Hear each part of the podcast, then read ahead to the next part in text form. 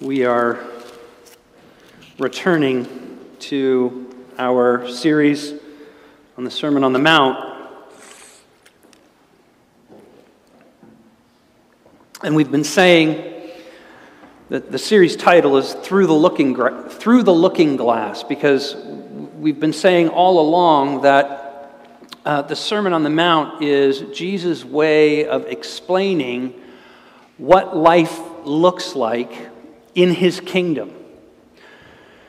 When you are not a believer, you are a complete product of the culture in which you live and are raised in. And so you believe the way the culture teaches you to believe. You understand things from the perspective the culture encourages you to understand things.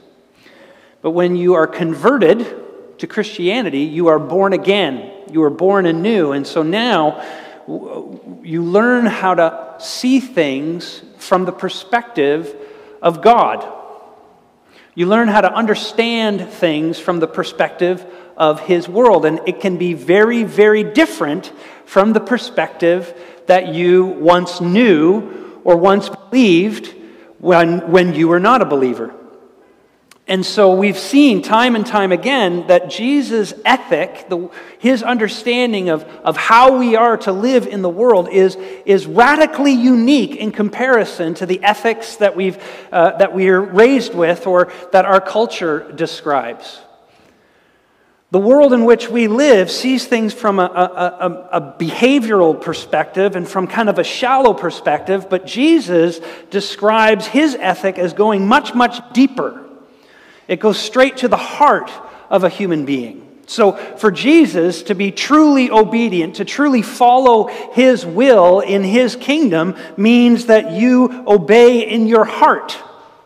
And so, we've unpacked how that works in a number of different uh, relationships and, and with respect to uh, anger and our emotions. And now we're seeing how Jesus unpacks that with respect to our sexual lives. Now, let me just say right at the outset, this is another one of those two parter sermons. Okay? So we're going to be dealing with the issue of sexuality this week and next week. This week, you get the negative sermon, you get the don'ts sermon you get the explanation of sexual immorality sermon. And next week, we're going to look, even in the context of, of what Jesus has to say about divorce from Matthew chapter 5 and Matthew chapter 19, we're going to see Jesus' actual positive uh, view of human sexuality uh, as he lays it out in those passages. And, and let me tell you, if there is an area in which the Bible speaks radically differently than our culture, it is definitely in the area of human sexuality. But if you want to understand both sides of it, you gotta come back next week. Because then you'll find you'll, you'll get to see what Christ's vision for human sexuality and what God's vision for human sexuality is in the created order. So, this also means that if you're the sermon breakout person, you, you're this week and next. You're this week? Tough one. Um, whoever's on for next week might be even harder. I don't know. We'll see. Anyway, so today we're going to talk about sexual immorality. We're going to see from this passage three things. We're going to see that uh, sexual sin is actually a heart matter, that sexual sin is a serious matter that sexual sin is an urgent matter. So let's have a look together. First of all, sexual sin, sexual immorality is a heart matter. In verse 27, it says, You have heard that it was said, You shall not commit adultery. Now, what Jesus is describing is uh, he's describing uh, sexual activi- activity that happens outside of a covenantal relationship between a man and a woman. And because he's describing any sex, this sexual activity, adultery, which is a, a sexual activity outside of a covenantal relationship with a man and a woman, he is necessarily de, uh, um, describing any activity outside of a sexual union, covenantal union between a man and a woman. And that means that all kinds of sexual activity is ruled out in this one statement that Jesus uh, makes. He's basically saying sexual activity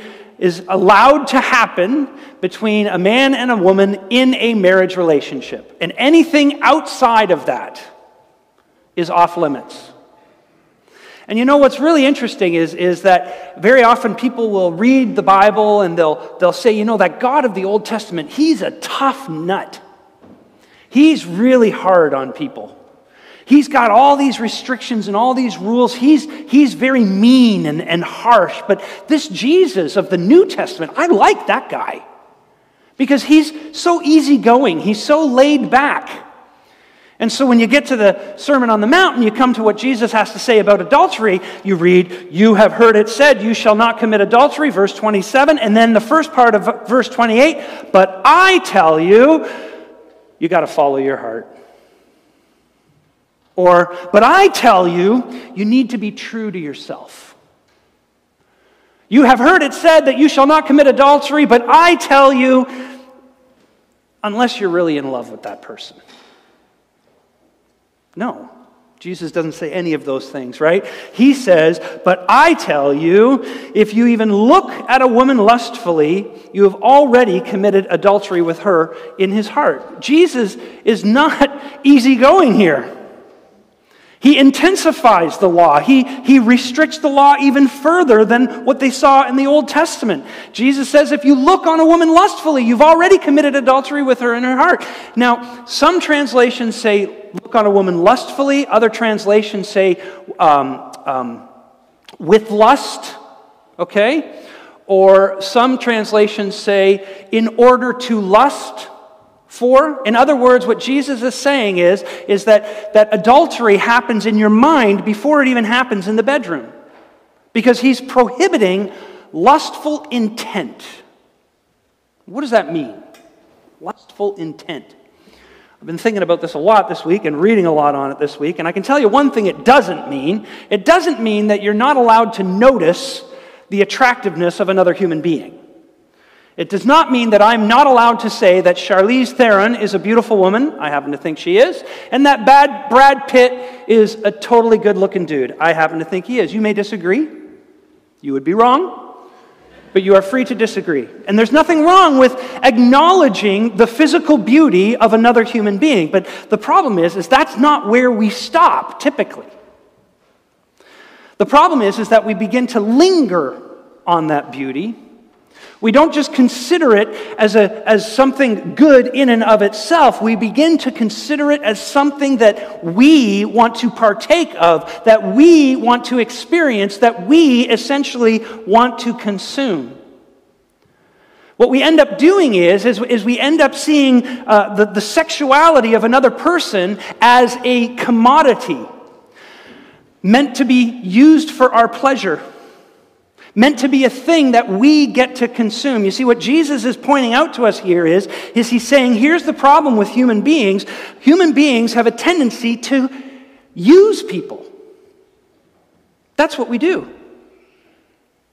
And so we take our, our sexuality and we misuse our sexuality and we misuse the sexuality of other people because we are essentially selfish and we see things as, as existing for, for our joy, for our pleasure, for our, uh, our experience, for, for our satisfaction. And that's why we live in a culture right now that basically has said, well, you know, sex, what is sex? Sex, sex is an appetite like any other human appetite, right? You feel hungry, you eat. You feel sexy, you have sex. But what that means then is, is that, that another person's sexuality is it exists for, for my satisfaction, for my joy, for my pleasure. The, the porn industry is built entirely on this concept that sex is merely an appetite and that it exists like all other appetites without any, uh, any meaning beyond simply uh, personal fulfillment. And because men are sexually, uh, sexually, sexual beings. Since men are, are interested in sex and they seem to have a, a, a strong appetite toward it, then they go and watch pornography and they satisfy it, and it's no big deal because this is what we're made for. This is how we're made. This is the way our species, species works. Now, I'm going to talk a lot more about that issue next week. Like I said, you got to be back here for the second part of the sermon. But notice here that Jesus is speaking about the one doing the lusting, and he uses a man as an illustration here but he's also implying something. And what he's applying is, implying, I should say, is that the one being lusted after has a dignity that is so precious, it should not be compromised even in the privacy of another person's mind. Think about that. Your sexuality is so precious to God it is so important to Jesus, it is so valuable to him that even if, even if you don't know that someone else is lusting after you in their minds, Jesus calls that sin. Because he wants to protect sexuality not just for the luster, but for the one being lusted after. It matters to Jesus how others see your sexuality. He doesn't want others to look at you lustfully. And you might say to yourself, but what's the harm in that? What's the, what's the problem in just saying, like, you know, I think she's hot, or I think he's a hunk, or, or whatever, and, and, and fantasizing about people in, their, in my mind? You've got to understand is that the, the, at the root of what you're doing is, is turning that person into simply a body, into simply a, recept, a receptacle into simply, like I said, a commodity to be used for your pleasure and your satisfaction. And Jesus says that is so dangerous that we have to actually protect our thought life in this regard. Because the person in front of you is not just a, a, a body, they're a, a being created in the image of God. Now, this has all kinds of implications about how we behave. But it also has implications about how we dress. And I've had many conversations with Jessica about this this week because I, I think I need to address this, but I'm, I'm very nervous about addressing it because I, for a second, do not want to blame people who have been victimized sexually uh, for that experience and saying that, well, their dress had something to do with their experience. I do not want to do that. And of course, we're thinking primarily of women and men, that women can be sexually lusted after by men, where, where we typically don't think of this as going in the other direction, though it most certainly can go in the other direction. And so I don't want women to feel like they're being singled out. But this principle that the, that the Lord lays down here, that, that He doesn't want us to even be lust, uh, uh, uh, He doesn't want our sexuality to be even violated in the mind of another person, whether you, whether you know it's happening or not, it does lead us to, to address the issue of how we dress. The Bible and cultures in the past used to talk about something called modesty. Today we laugh at the notion of modesty. We think it's prudish, we think of it's, it's puritanical, we think it's uh, silly and old fashioned. What is it? What is it to be modest? Well, biblically speaking, it simply means that, that you are careful to think, to speak, and to act in a way that both preserves your purity and attempts to help preserve the purity of others. It means that we care about the sexual purity of the entire community. Now, you might be saying, oh, well, you know, Paul, you're, a, you're an old white guy, you're a man of privilege, and uh, you're saying all this kind of stuff. But I want you to hear what a woman has to say about this. This is Megan Hill, who is a writer for the Gospel Coalition. She's a Reformed theologian, and she says this It may not be our responsibility if someone sins, But it is our privilege to help prevent it. Because we love the saints, because Christ loves the saints, we are willing to choose our clothing to encourage the holiness of the community. Now, this is a, a much longer co- conversation because it has to do with uh, what is considered modest, and that, that's highly contextual. Uh, it depends on the, the modesty at the beach is different than modesty in a church service, or modesty at a restaurant, or modesty at school.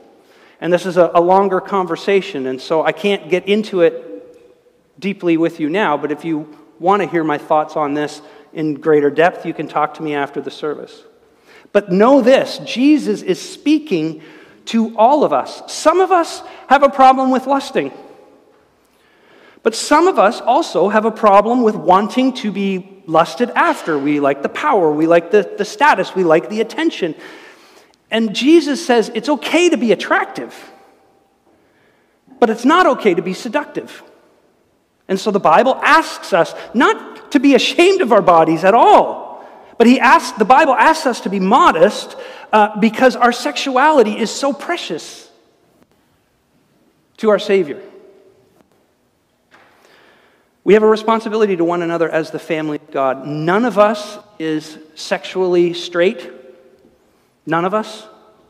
We are all skewed in our sexuality, and we are here not to just help one another in areas of emotional regulation or in areas of uh, dealing with uh, raising our children. We're here to help one another in areas of how do we live holy in a highly sexualized culture as a counterculture that doesn't, that, that doesn't suppress any one gender or make any one individual feel like they are different and they're being singled out but at the same time calls us to a standard that is higher than, than what the culture around us believes is necessary. It's a heart matter. So that's the first thing. So, sexual immorality is a first and foremost, it is a heart matter. It is also, friends, a very serious matter. Twice in this short passage, twice, not a long passage at all, twice in this short passage, Jesus says that life that behavior, that living with sexual immorality, a life that is marked by unrepentant, okay, unchecked sexual sin, leads to hell. Now, this is not the angry preacher talking. I'm just quoting Jesus. He says, If your right eye causes you to stumble, gouge it out and throw it away. It is better for you to lose one part of your body than for your whole body to be thrown into hell. If your right hand causes you to stumble, cut it off and throw it away. It is better for you to lose one part of your body than for your whole body to go into hell. Now, notice, Jesus is not saying if you, if you have uh, sexual sin in your past, if you have lived a life of promiscuity, let's say, or if you've, you've been sexually immoral, that, that there's no hope for you, no, that, that you're a lost cause. Not at all. In fact, he has something very hopeful to say to you, and I hope you'll keep listening. But what he is saying is, is that sex is serious business and sexual sin is serious sin. Think about this. The Bible tells us don't kill people. But it also has a bunch of qualifications around that. Like there are certain circumstances where it may be okay to kill a person, like war, for example. The Bible tells us not to lie, but we see illustrations in the Bible itself of people who did lie under certain circumstances. There's qualifications around it. Nowhere in the Bible are there any qualifications around sexual immorality. Nothing. It's just warning, warning, warning, warning, warning. And to keep engaging in sexually immoral activity without repenting jeopardizes our eternal soul. That's what Jesus is saying. And he's saying, listen, how do I drive this home? Sexual immorality, according to Jesus, is more dangerous than a nuclear bomb. It's more deadly than a nuclear bomb. Because you see, a nuclear bomb can incinerate your body. But Jesus says that, a, that, that sexual immorality, it can incinerate your soul. And he drives this home with this, this, this powerful image of plucking out your eye, gouging out your eye, or cutting off your hand, and saying it is better to, to stumble into the kingdom of heaven maimed, having cut off part of your being, than it is to be whole and live in unrepentant sexual immorality. There are eight vice lists in the New Testament. Eight. Every single one of those vice lists has two types of vices listed. The, they're the only two that appear in every single one idolatry and sexual immorality. Idolatry and sexual immorality. Why? Why is that? Well, a big part of why is that is going to be explained next week, but let me just tell you right now it's because sexual immorality, according to Scripture, is a obvious and clear and blatant expression of idolatry. They go together. You see that in the history of Israel and their relationships with the churches around, or the churches, the nations around them. Constantly they're being told, don't be like the pagans who do what? Practice sexual immorality. Why? Because it's part of their idolatry. So one scholar puts it this way the objects of lust simply serve as a front for the real focus of worship, namely the self. Every time someone indulges in sexual immorality, he or she bows at the altar of self worship, despising the pleasures of God in the pursuit of personal pleasure. In the end, self worship will pervade and taint every compartment of life. There are some of us here who think that they can compartmentalize, uh, compartmentalize their lives. And, and if they involve themselves in some sort of sexual immorality, and it, it, it doesn't have to be crazy off the wall stuff, it can just be things like uh, engaging in a bit of pornography or making sure that, uh, you know, you're, you're watching, or not making sure, but watching TV shows that you know show a fair bit of nudity. But, you know, it's like, it's like when people said, I, I read Playboy for the stories.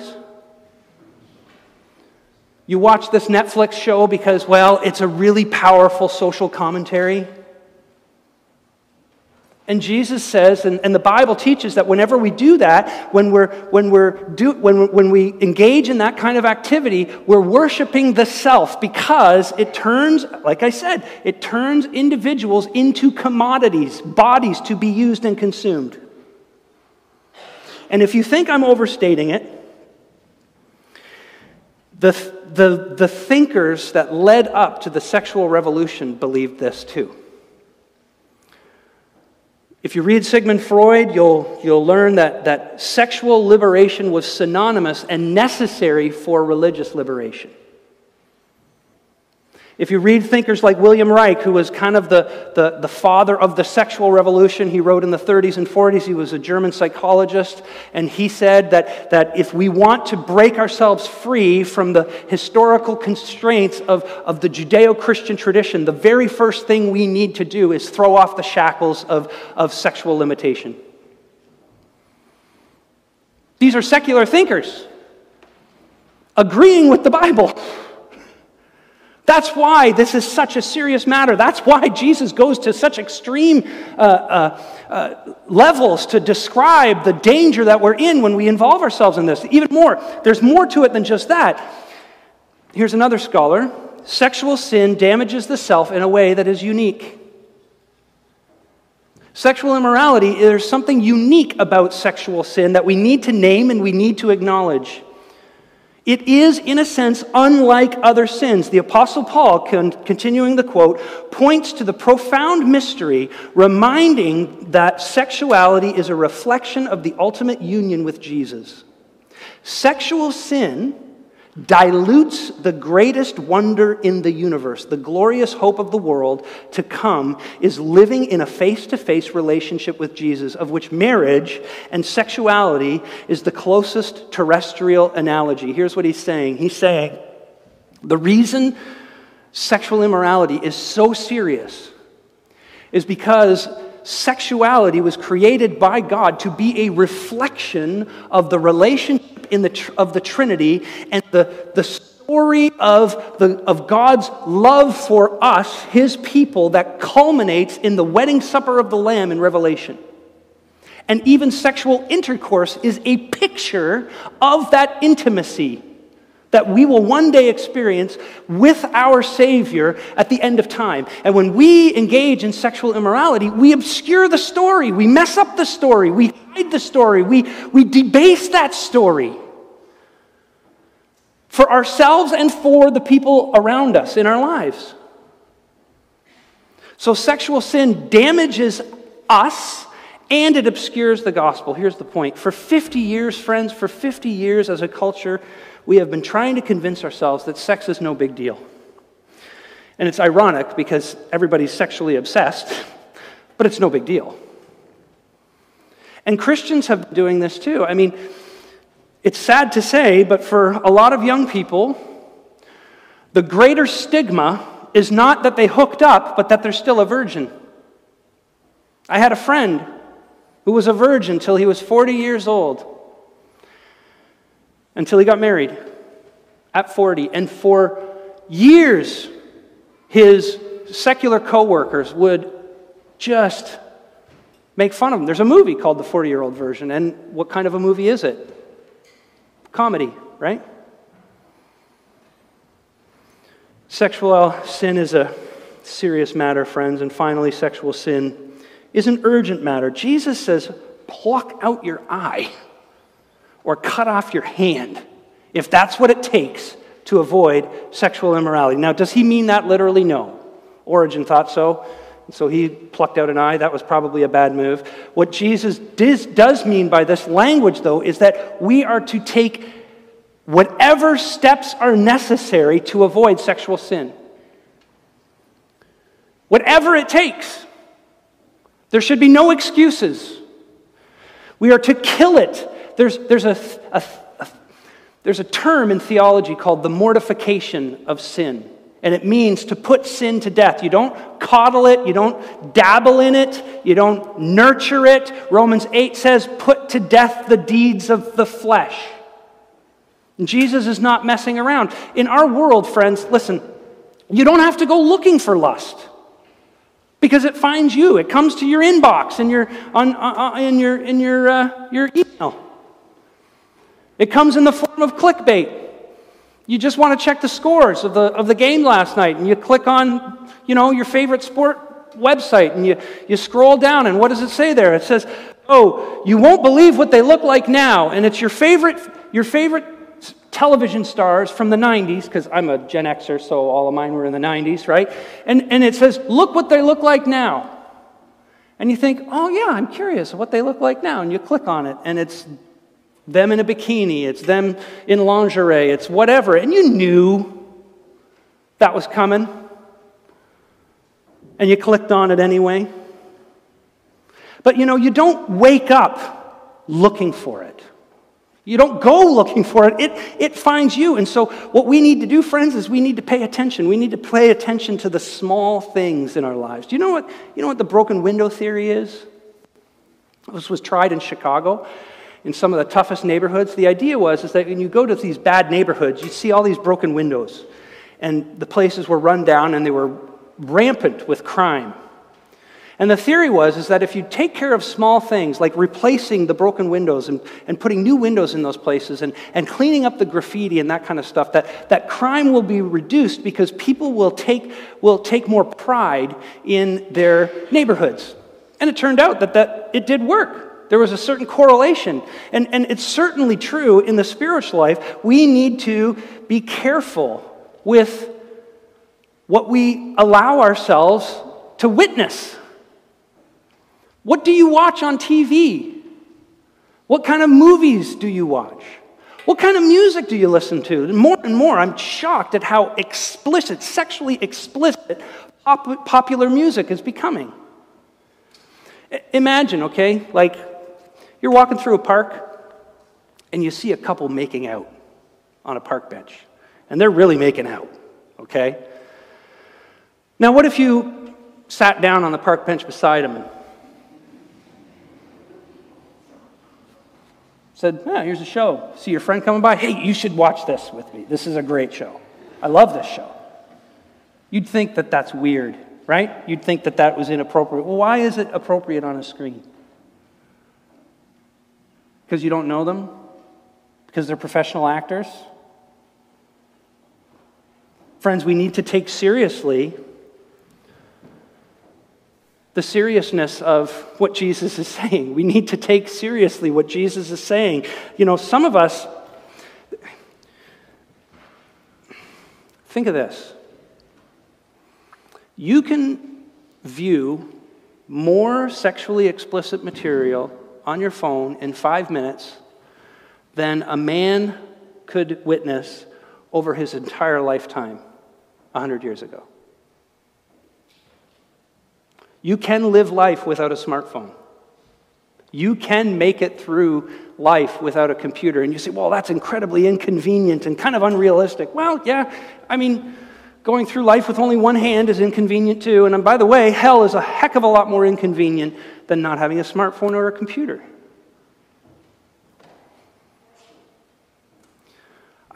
I'm a married man, happily married man, who has to ask his wife if he can download an app on his phone.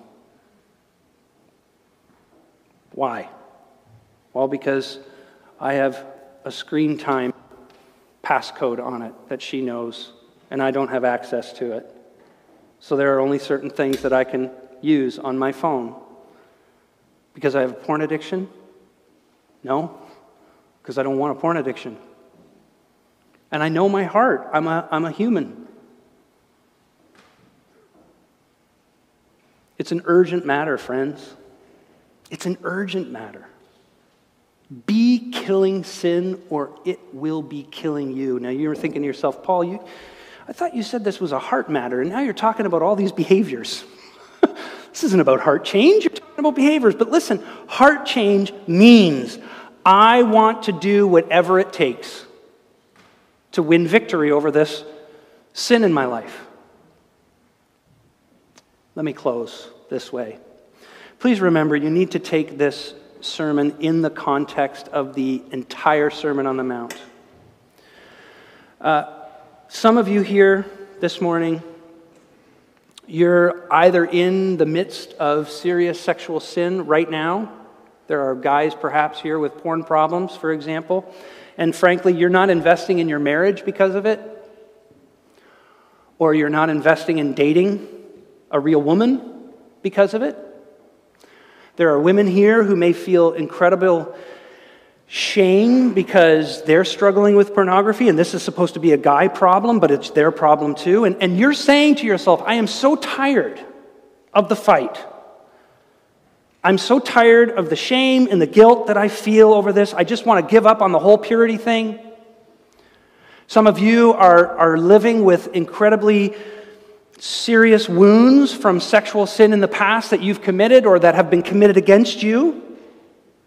And you don't need to be convinced of the seriousness of it because you are living with the wounds and with the scars of it. And maybe this sermon is kind of hitting you between the eyes and it's triggering you. And I'm sorry for that because you're saying to yourself, I, I hate this, this about myself. I hate that I have this in my past. Some of you are saying, I hate that I do this, that I have an addiction that I can't get rid of. I loathe myself. Uh, others are saying, I hate this obsession that I have with how I look and, and, and how I come off and come across to different people. I, I need to feel feel wanted. I need to feel attractive. I don't know where that's coming from. And I, I hate this about myself. Some of you are saying, I hate that I, I do certain activities in the secret places of my room. My parents don't know. My spouse doesn't know. People don't know. But I, I live with this guilt every day. I want to tell you, friends, there is good news for you. Jesus said, Blessed are you who mourn. Blessed are you who say, I hate this about myself. Blessed are you who are poor in spirit, who are looking at their, their sexual sin and they're saying, I feel powerless over it and I, I feel like powerless to do anything about it.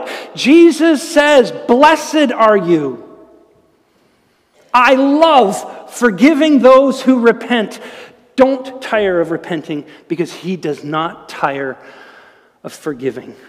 Blessed are those who hunger and thirst for righteousness. You want to be free, you want to gain ground.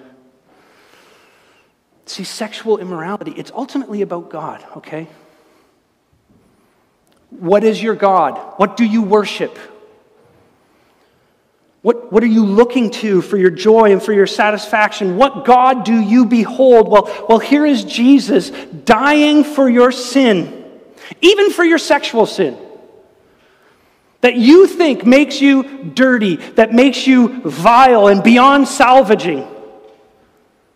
But he looks on you not with eyes of condemnation, but with eyes of welcome, with eyes of overwhelming love. He beholds you as beautiful in his sight. Would you behold him? Behold your God. You become like what you worship. And He will empower you to find freedom in this area of your life. I promise you, I've known many people, myself included, who have had past where they have been embroiled in this kind of stuff and felt like they were being strangled to death by it. But once it came out into the light, even with just a couple of people who we knew we, were, we could be safe with, they opened up and they found that, that in, in the light of God's glory and majesty, that sin just could not live and we've known freedom from it and found our lives literally transformed by it. Listen, some of you folks, you're being held back by this, and you know it. And you know what I mean when I say that. You're being held back. And it's, it's been a barrier between you and the Lord. It's been a barrier between you and the church. It's been a barrier between you and your spouse. It's been a barrier between you and your kids. It's been a barrier between you and your flourishing as one of Jesus' friends. Remember, there is nothing about you he doesn't know already. And he stands ready to welcome you. If you will just lay it down, He will kill it. Talk to, I, I want to, usually I like to say amen at that part, but I want to be very, very practical. Come see me after the service if you are convicted. And if you're like, this is the time, it's been years, but this is the time, I can feel it. If God is moving you to, to let go of this, to, to wage war against it, come see me after church. Come see Mark after church, and we will set you up. We know people. Mark is a people.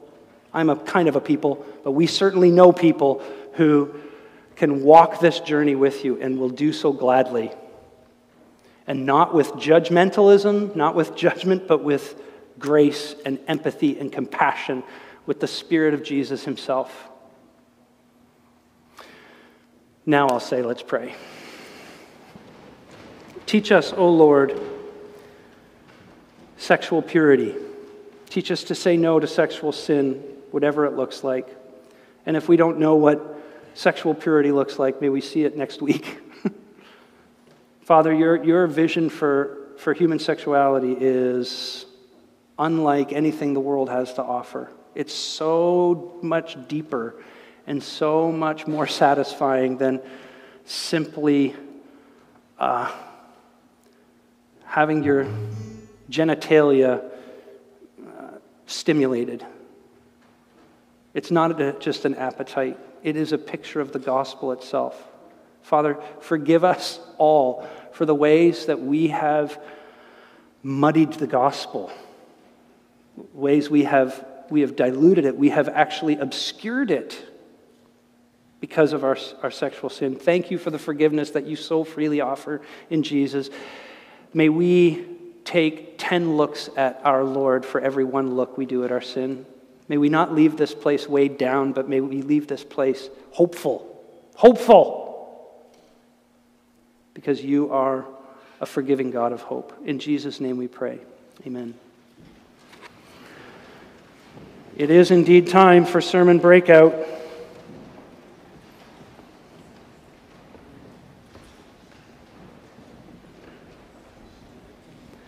And uh, we will try to answer a couple of questions. Um, this is a very interesting question that I got. Do you think Jesus would have had a crush? And is a crush considered lustful? Well, yeah, so this, this now we're getting into the, all the other stuff that you can't say in a sermon, right? That's a great question. First of all, no, Jesus would not have had a crush. And why I'm telling you that is because um, Jesus, you know, we say Jesus was tempted in every way but was without sin. Yes, he was tempted sexually, but in order for you to have a crush, you have to have a heart that is willing to respond to that temptation. And Jesus had a pure heart that was unwilling to respond to that temptation. What I mean by that is this. Um, oh boy, this is really, really hard to explain. Uh, okay.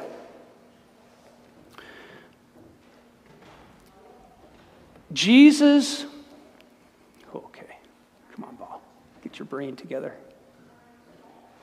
Okay. In order for temptation to turn sinful, it has to have what some theologians call a landing pad in the heart. So if a woman walks by and she's in a tiny bikini, okay, and she walks by and I see that, I can resist that temptation quickly, or I can linger on that temptation and allow it to land in my sinful heart, which I know has a has desire, certain desires in it. Jesus did not have those sinful desires in his heart. So a temptation was never able to stick. It could never land in his heart. And so for Jesus to have a crush would mean that, that he would have a, and, and I, I think a crush, I'm interpreting crush as more than just noticing the attractiveness of another individual. I'm thinking of a crush as, as a sexual attraction towards a person, a romantic, erotic attraction towards a person. And Jesus, because of his impeccability, which is a big fancy theological term that means that Jesus was not able to sin, because of his impeccability, Jesus would not be able to uh, respond to that kind of temptation with a sexual desire toward another individual. If you want to know more, we can talk later. Oh, goodness, this is like a three page question. Uh,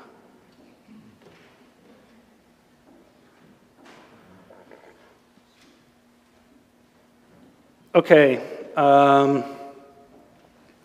I heard a Christian speaker say that whenever he watches or hears content that is contrary to the values and beliefs of Christianity, it slowly and subtly cuts into the purity and conviction of our souls each time, slowly wearing away and chipping it away.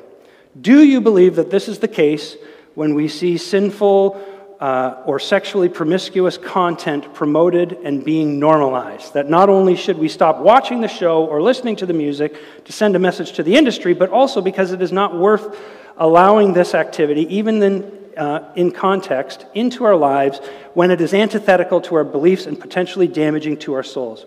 Really great question. I mean, that's why it's so good because it's so long, so it was very specific. Um, good question. So, this is a this is one of these Christian wisdom things, right? Um, what is permissible for a Christian and what is not permissible for a Christian? And I think, in part, I think um, things are different depending on the Christian maturity of an individual. So, one person is uh, able to resist temptation, you know, witnessing, for example, a um, witnessing a romantic scene in a movie. I'm not talking about nudity and that kind of thing, but just a romantic scene in a movie in a way that a less mature Christian is not able to resist. I do think, however, that there's really no place for Christians to uh, watch anything that is sexually revealing. Um, my wife and I, if we watch a movie that uh, that all of a sudden, like there's a sex scene in it or something, we won't necessarily say, oh, now we're not watching this movie anymore, but I will look at her and she will look at that and we will mute it And then she'll say, okay. And then we get to watch again. And the reason that we do it that way is because, well, because of the temptation thing, but also because oftentimes sex scenes are inserted into what would otherwise be a, a worthwhile, thoughtful film or movie, um, but they're, they're thrown in there and they don't really help the plot. They don't really advance the story or whatever. They're just in there to literally titillate. That's the word. And people, you know, they want to see that, so they throw that in there. And if you refuse to watch any of it, um, you might miss the good story that is a part of it. Now, that's how we have handled it. I am not telling you that that is the way to handle it.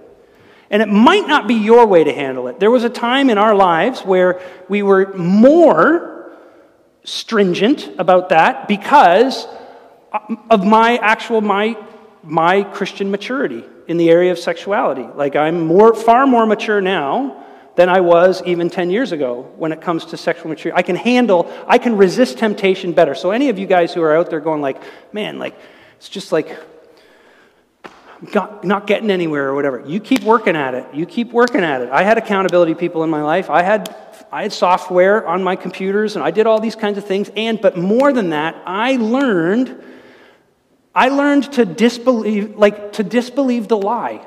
The lie is you got to have sexual satisfaction to be happy.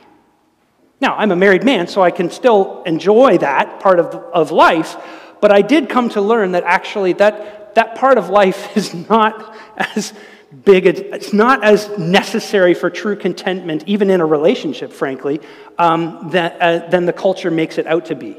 But you've been taught this lie. We've all been taught this lie since we were born, and it takes a lot of work, a lot of prayer, a lot of scripture, a lot of reading good books to unlearn that and to learn what real good, holy sexuality is, what biblical sexuality is. Read Our Bodies Tell God's Story by Christopher West. Is it Jackie? Is that his name? Christopher West. Read Our Bodies Tell God's Story if you want to know more about what I'm talking about here. Um, with our kids, it's interesting. With our kids, we were like no tolerance as our kids were growing up for sexually, even suggestive stuff. We probably let our kids watch more violence than a lot of people would allow, honestly. But if we, if there was anything sexual, man, that was out of there. Um, and I don't know why I told you that. Um, I thought that was a good move. So I guess I'm encouraging you to do that too. And you can decide about the violence level yourself, of course. And Frank, you can decide all of it yourself. But you get what I'm saying. Now I'm just babbling like an idiot. Are there any more questions? Are there? Oh. Is it sinful to lust after your spouse? Yes. See, this is, oh, thank you for that. Okay. I don't know how many guys think that if they can just get married, It'll solve all their problems. And then they get married and they go, I still got all the same problems. Because we think that the problem is lack of outlet. So if I get married, then I can have sex, and then I won't be lustful anymore, and I won't watch porn, and I won't masturbate, and I won't do any of these kinds of things anymore. And then you discover that most of the literature, almost all the literature, says that the, the, the, the subgroup uh, of men that are most addicted to pornography are married men believe it or not. Because the issue is lust, not sexual desire, but lust. What is lust? Lust is, is, is a longing for, it is a, it is a, de- a desire for uh, a, a certain kind of satisfaction at the expense of another person.